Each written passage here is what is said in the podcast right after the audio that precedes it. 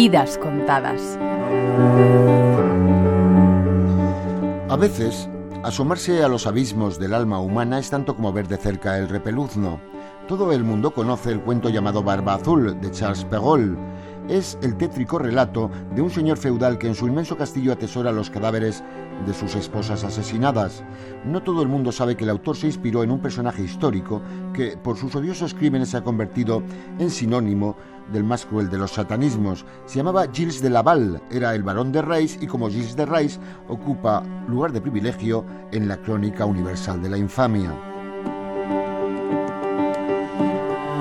Nacido en 1404 en el castillo familiar de Macheul, Francia, llegó a ser un mariscal destacado que, a las órdenes de Carlos VII, participó en el intento de rescate de Juana de Arco, prisionera del invasor inglés. A los 21 años era ya un héroe nacional, pero tras la quema en la hoguera de la doncella de Orleans, a la que secretamente amaba, decidió consagrarse por entero a cultivar el mal con el virtuosismo de un monstruo. Abandonó a su esposa y a su hija, se retiró a sus posesiones de Tifos, dilapidó su enorme fortuna en fiestas y orgías e intentó recuperarse de la bancarrota recurriendo a los espantajos de la alquimia y sus promesas de transmutar piedras en oro.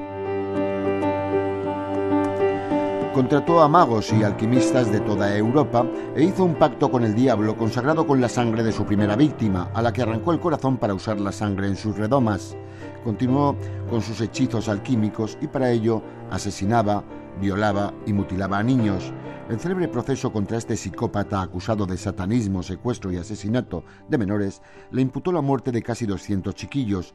A cada crimen le precedía un festín en el que el victimario se deleitaba con el terror de las criaturas como tapadera, erigió en sus propiedades la llamada Capilla de los Santos Inocentes y la dotó de una escolanía para la que reclutaba a niños de aspecto angelical. Entre los campesinos comenzó a rumorearse la misteriosa desaparición de los chicos. El rumor llegó a oídos del obispo de Nantes, que instruyó un expediente. Se le acusó, además de casi 200 infanticidios, de herejía y satanismo. El varón sangriento confesó sus crímenes y los detalles escabrosos de sus rituales. Conducido al patíbulo cuando tenía 36 años, fue ahorcado y luego quemado en la hoguera.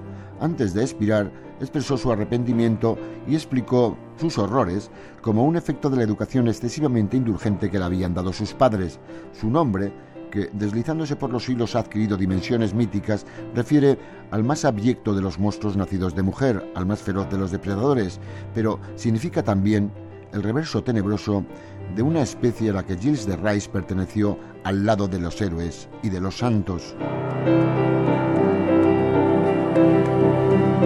Gonzalo Ujidos, Radio 5, Todo Noticias.